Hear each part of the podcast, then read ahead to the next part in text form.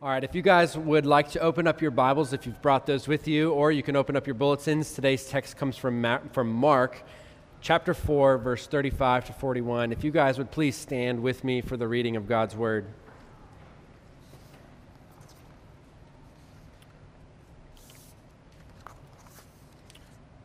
All right, so Mark, chapter 4, verse 35 through 41.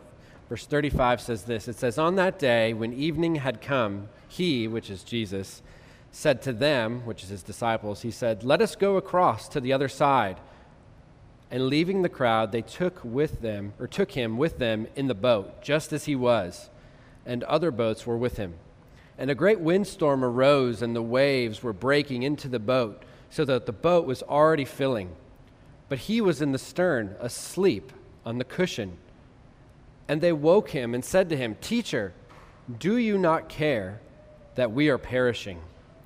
And he awoke, and he rebuked the wind and said to the sea, "Peace, be still." And the wind ceased, and there was a great calm. And he said to them, "Why are you so afraid? Have you still no faith?" And they were filled with great fear and said to one another, "Who then is this, that even the wind and the sea obey him?" This is the word of the Lord. Thanks be to God. All right, you may be seated. This passage has always astonished me. Closer to my mic, very good, all right. So this passage has always astonished me, and it does for a lot of reasons, actually. I mean, Jesus calms the storm, that's pretty astonishing. But it astonishes me because of the way it's written. And I think all the Gospels are written like this, and that is that it's full of details that don't necessarily add to the story, but they're thrown in there. In our passage, it says that they took Jesus with them in a boat, but it says just as he was. It says that he was asleep, but it tells us he's on the cushion. The cushion never comes back into the story. It says that other boats were with them, but we don't ever hear about it. And the reason that he does this, or actually, let me say it this way.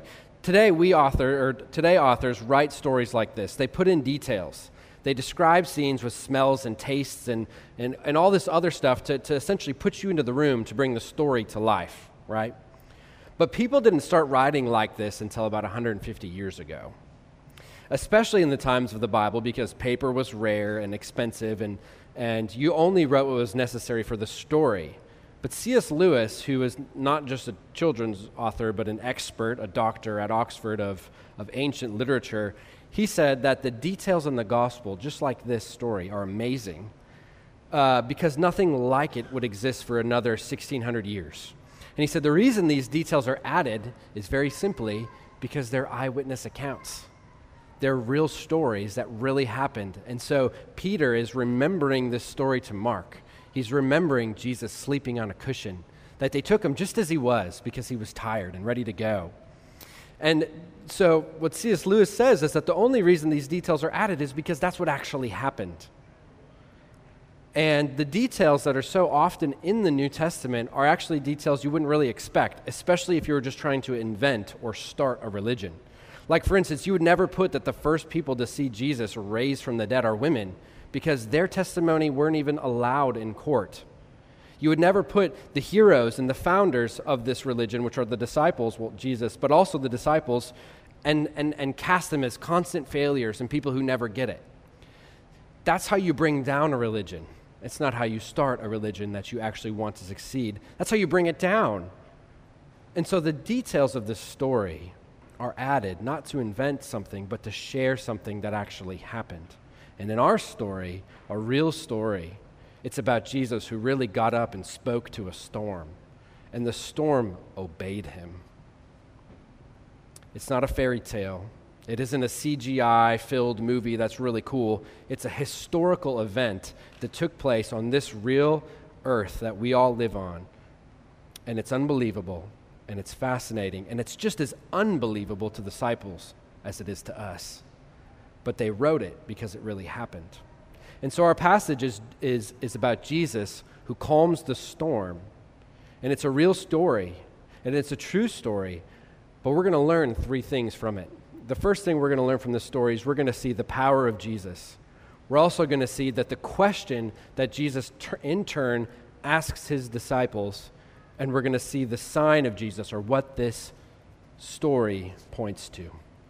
So the first thing we're going to see today is the power of Jesus. Now, in sort of understanding the story, you have to know that in ancient cultures, it was pretty unanimous, like the Babylonians and the Romans and all these other, cultures, it was unanimous that only the gods could control the sea and the storms.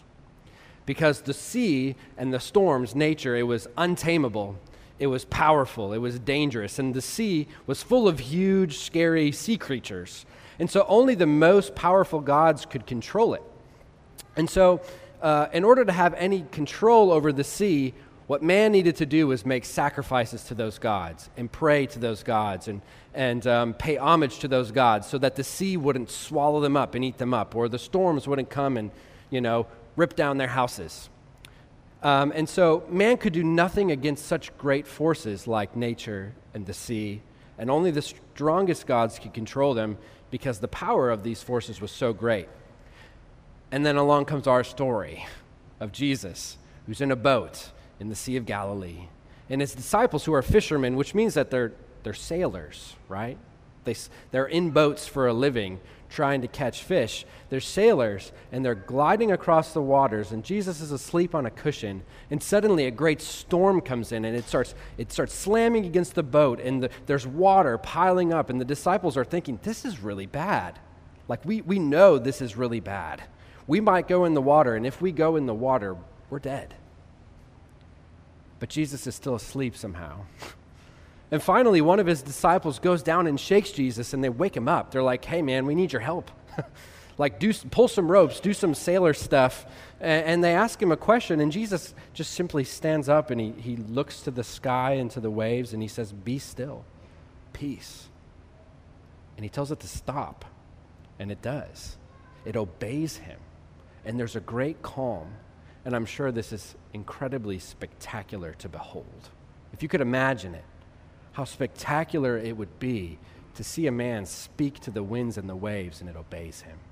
That's what happens. Interestingly, there's a man, he's a psychologist from about 100 years ago. He's very influential. His name was Sigmund Freud. I don't know if you've heard of him, but he had a lot to say about religion. He had a lot to say about a lot of things, but he had a lot to say about religion. And it's really seeped into our modern thinking and the way that people think about religion, especially non-religious people. And he said that religion was invented because of man's fear of the world. Religion was invented because of our intense fear of the natural world. Think death and storms and famines and crops and all these things that, he said, we can't control any of that. And so we're afraid of it. We're afraid of nature. We're afraid of the forces that we can't control. And so man created religion to give them a sense of control. Because if we can pray to gods and sacrifice to gods and do things that, live good lives so that the gods favor us, well, that sort of gives us some control. It gives us at least a sense of control so we don't live in fear. So we invented these things, these gods, to give us a sense of control. But I want to ask him, well, what about this story? What about this story? I mean, if he's right, what we'd expect is our disciples who are dumb and naive fishermen who don't understand nature, like peasants, that they don't understand the universe. So, if Freud is right, then we would expect Jesus to stand up to calm the storm, and the disciples wouldn't be afraid anymore, right? Their God just did exactly what we'd expect them to do, almost like, they would be like, thank you, Jesus. We're so glad, we invented you. Thanks for, taking this storm away, and we're really glad to be alive. But actually, that doesn't happen here at all. It says that, in verse 41, it says that, they were terrified by the storm, but verse 41 says, when Jesus calmed the storm, suddenly they were more afraid. They were greatly afraid. They were terrified. They were terrified with the winds and the wave and all the stuff outside of the boat, but they wake up Jesus, and suddenly they realize that there's something far more powerful and terrifying, and they was just sleeping right next to them. Because only God can control the sea. Only God can control the storm, and they knew this. And this man who was just sitting next to them woke up and told it to be quiet, and it listened. And they're terrified. And contrary to the smart people who say that Christianity was made up to make us less scared, our disciples are far more terrified than they were before. And so we see here that Jesus has the power to control nature, the power to tell the storms and the clouds to stop, and it obeys. This is a divine nature. This is something only God can do. To speak and the cosmos obeys. To say, let there be light, and there's light. To speak into nothing and create. To obey the uncontrollable is what Jesus does here. And he shows his amazing power. His amazing and astonishing power. A power that only God himself could possess. So we see here first that Jesus has incredible power. But we also see in our passage that Jesus gets asked a question, but he also responds to the disciples' question. I want to look at that. In our story, you see that when the storm comes and the wind comes and it crashes waves into the boat, that they're about to go under, and the disciples ask Jesus a question. They say, "Do you not care that we're perishing?" That's what they say to Jesus. Do you not care that we're perishing? Do you not care that we're all about to die? We're all about to go under, and you're sleeping. Do you not care? Now, I think this is a really reasonable question. It's a question that I think anybody who's ever seriously put their faith in God at some point asks. When life doesn't go well, when we suffer, when we're near death, when the people we love the most are near death and we have no control, when we hear the good news of the gospel and expect that our whole life is going to get much, much better and things actually get much, much harder, it's so easy to look up to God and say, "Do you not care what's going on? Where are you?" I think that there's a lot of people asking this question right now. Right now, in a time of pandemic, people are sick. People's children have died. Businesses that people have spent their whole life building and working towards, and homes and entire things are falling apart. And it's easy to ask, "God, do you care?" We've all seen marriages where people who were just so deeply in love now seem like two enemies locked in a daily battle. The pandemic has brought people who spent very few hours together. Suddenly they're working together full-time from home with kids, and they're wondering, who are these people? And they wonder, "God, do you care?" So many people have had kids that I've met who were so excited, but they won't eat, and they won't sleep, and they won't be quiet, and they won't listen, and they're wondering and feeling so tired, and they wonder, "God, do you care?" I did an internship last summer in Seattle, and I spoke to family after family after family who said, "I have 3 kids, I have 4 kids. And every single one of them in their 20s has walked away from their faith. And they asked me, "Does God really care?" So many people who pack their schedule to the brim and feel like they're underwater and feel like they've been living underwater and can't remember the last time they've had a breath, and they ask God, "Do you care?" We fail at things. We don't get jobs. There's so much that's out of our control. We don't get raises. Our parents don't let us. Their children become adults, and adults never really grow up, and their parents never really seem to be able to be their own selves, and there's failings, and there's hurts, and it's also hard, and we wonder, "God, don't you care?" We feel like we're perishing. Where are you? I thought things were going to be different. You see, the disciples, they're like, "Hey, Jesus, we put our faith in you. We've left our lives and our lifestyles to follow you. We're feeling like we're a part of something different, something bigger. We're following you, Jesus, and this storm is overtaking us, and we're all about to die. And you're just sleeping." And they wake him, and they ask, "Don't you care that we're perishing?" Now, there are so many things Jesus could have said and done in this moment. He could have woke up and said, "Listen, I'm going to the cross. Do I care? Do you know where I'm going?" But he doesn't do that. We know the end of the story. We know Jesus cares. He doesn't do this. Instead, he stands up. He calms the waves and tells the storm to be quiet, and it stops. And then instead, what he does is he turns to them and he asks them a question. And he says, "Why are you so afraid? Why are you so afraid? Do you still have no faith? Do you still have no faith?" Now, what I think Jesus is asking here, he's asking his disciples, why, when the storm comes, do you assume that I don't care? Why, when this storm comes, do you lose your faith in me, in my goodness, in who I am? Why do you think that following me would mean that there wouldn't be any more storms in your life? Now, these are big questions if you really understand what Jesus is asking. And to answer them, I want to dig a little bit deeper into this story, into the sign of Jesus, or what I think Jesus is pointing to here. So the third point is the sign of Jesus. Now, there are many commentators who point out and say that the key to understanding this story is actually remembering Jonah in Jonah chapter 1. Because there's a lot of similarities. For instance, Jonah chapter 1 and Mark chapter 4, both have Jesus and Jonah are sent by God to proclaim a message, to do something for God, to say something. But also, Jonah and Jesus, both here, both find themselves in a boat. Also, both the sailors in both stories are fighting for their lives. Both Jonah and Jesus find themselves in a storm. Both are asleep in the stern of the ship. And both the sailors in both stories turn to Jesus and ask, "Don't you care that we are perishing?"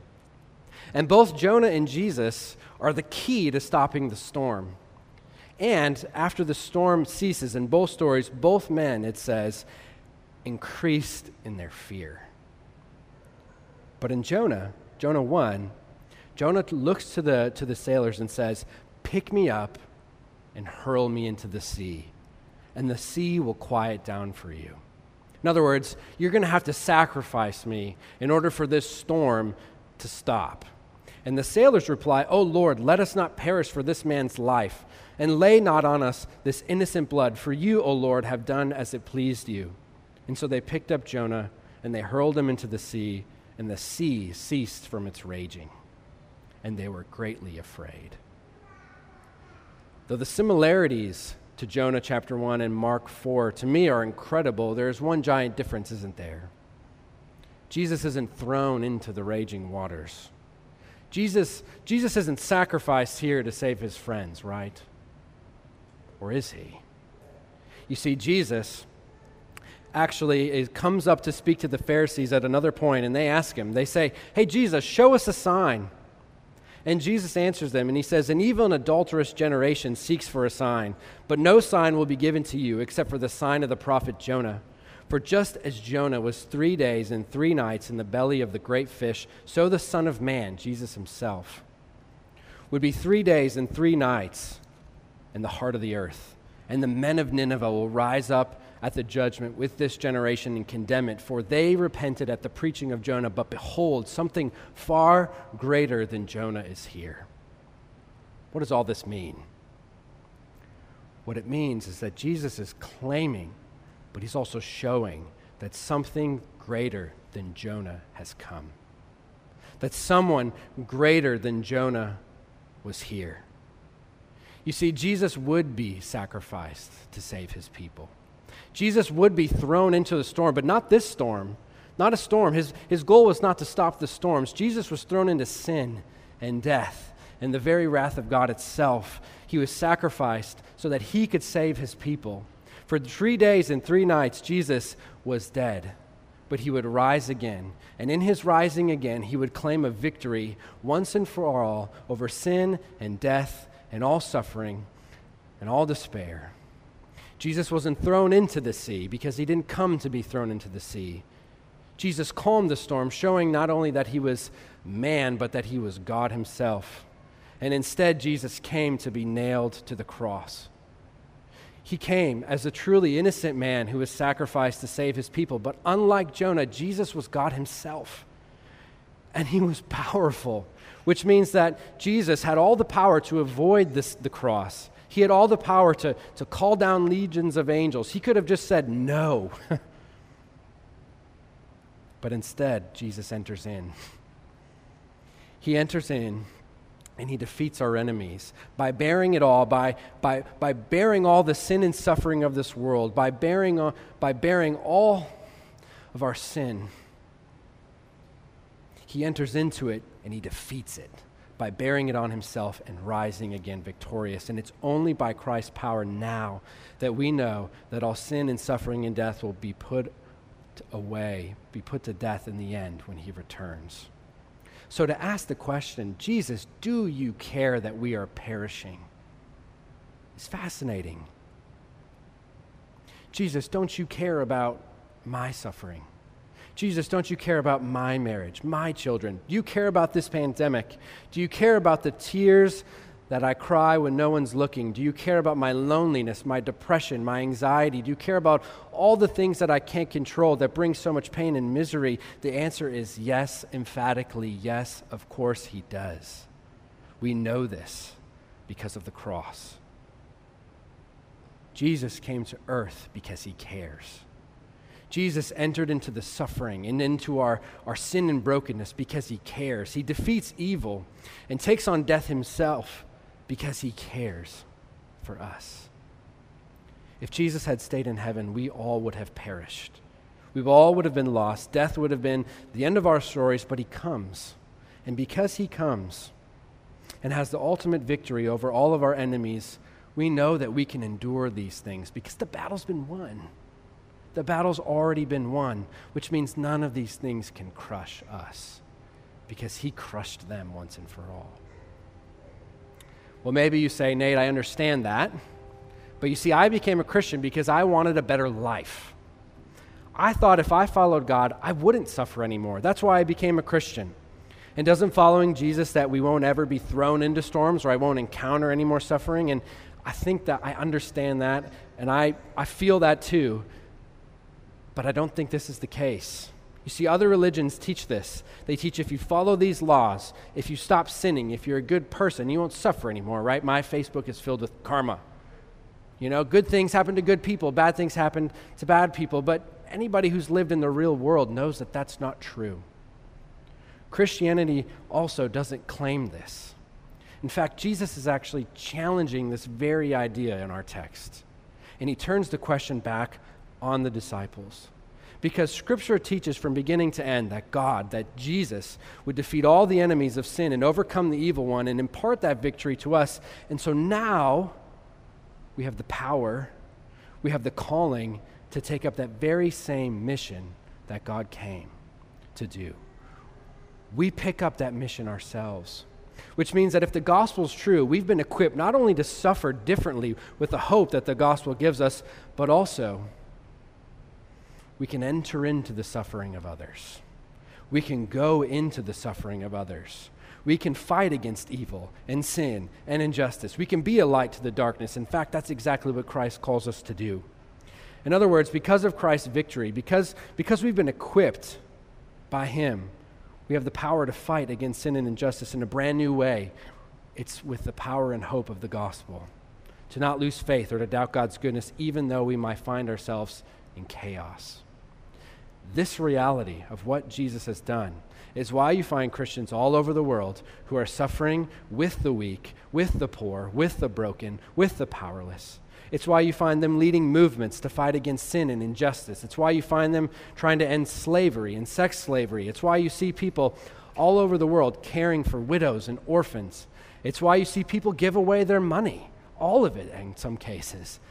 It's why you see them fighting for marriages and sacrificing for their children, even if they do walk away from their faith. The gospel gives us an incredible strength and courage and hope to suffer with those who suffer and to weep with those who weep. It reminds us that even when the world is in a storm around us or there's suffering all over, God is always with us. He cares more than we could ever imagine, and he will right the wrong. In fact, Jesus may very well be the one who sends you into the hard places because Christ is with you. And so where you go, he goes with you. This doesn't mean it's not hard. It doesn't mean it's not difficult. It doesn't mean that you won't cry a lot. But it does mean that these things can never conquer us because the victory has already been won. So we see in our passage the reality of Jesus, that Jesus was a powerful being, that he was God himself. But also we get to see the question that Jesus asks all of us when we ask the question that we ask him. He asks us a question in return. But we also see that Jesus is a greater Jonah, a greater sacrifice with a greater mission and a greater power to conquer evil, sin, and death, even though he was sacrificed for us. A few hundred years ago, a man was reflecting on these two passages together, and he wrote in a commentary, he said, in Jonah 1, I see a picture of the church. The pagan, unbelieving world around is screaming for help. They need to hear about our God. They need to hear and to have that hope. And where is the church? They're in the bottom of the boat, fast asleep, because ultimately they don't care that they're perishing. Some of us, sometimes even me, sometimes everybody, we can be asleep at the bottom of the boat.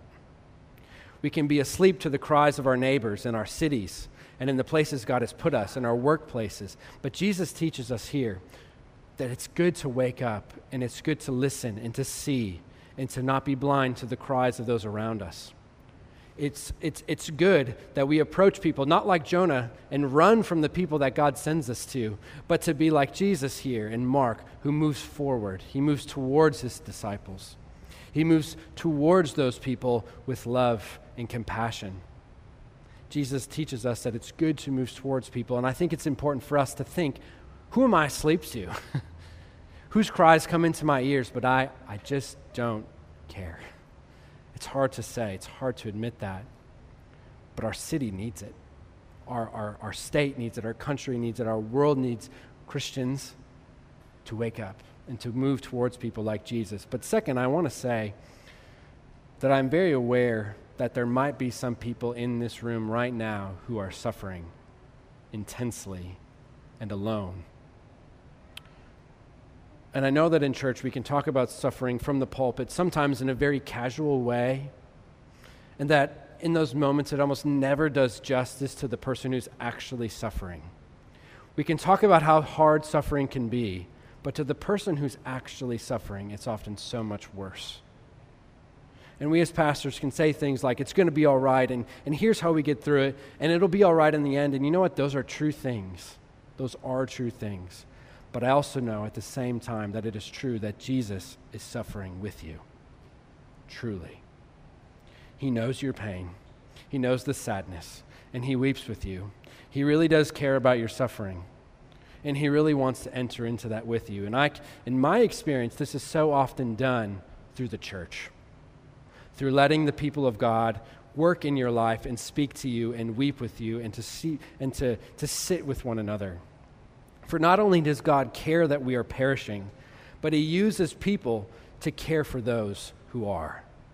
This means we need the people of God and we need the Word of God to dwell with us and to walk with us and care for us when we are suffering. And so my hope for you is that you would know that you aren't alone and that the people of God are here to care for you, if you would be so bold as to let them in.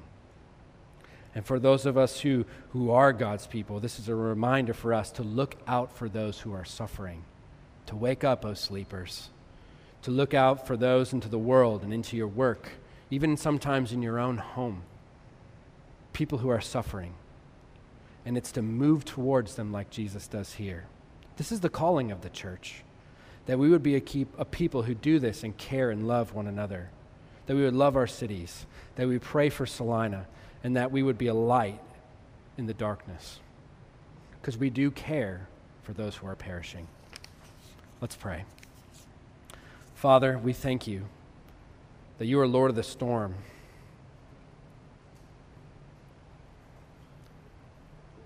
We thank you that you care for us, that you love us, that you are so powerful, and that you did the most powerful thing of all. You rose from the dead. You killed sin and death. What a thing to behold. Would you help us, Lord, to see that all hope and all goodness and all glory and all honor comes from you, and it should be given to you. And would you help us to be a people, Lord, who even though we might enter into suffering and things out of our control, that you never are. Help us to never feel like we're out of God's will just because we're suffering or bad things are happening. But in those moments, we would dig into you even more, because you're the Savior of our souls. You're the greatest, you're the King, you are the prophet, you are our Savior. Make that so real to us, so that way we love the world and love the people you send us to. Thank you for sending us to be on your mission. We pray all these things in your name. Amen.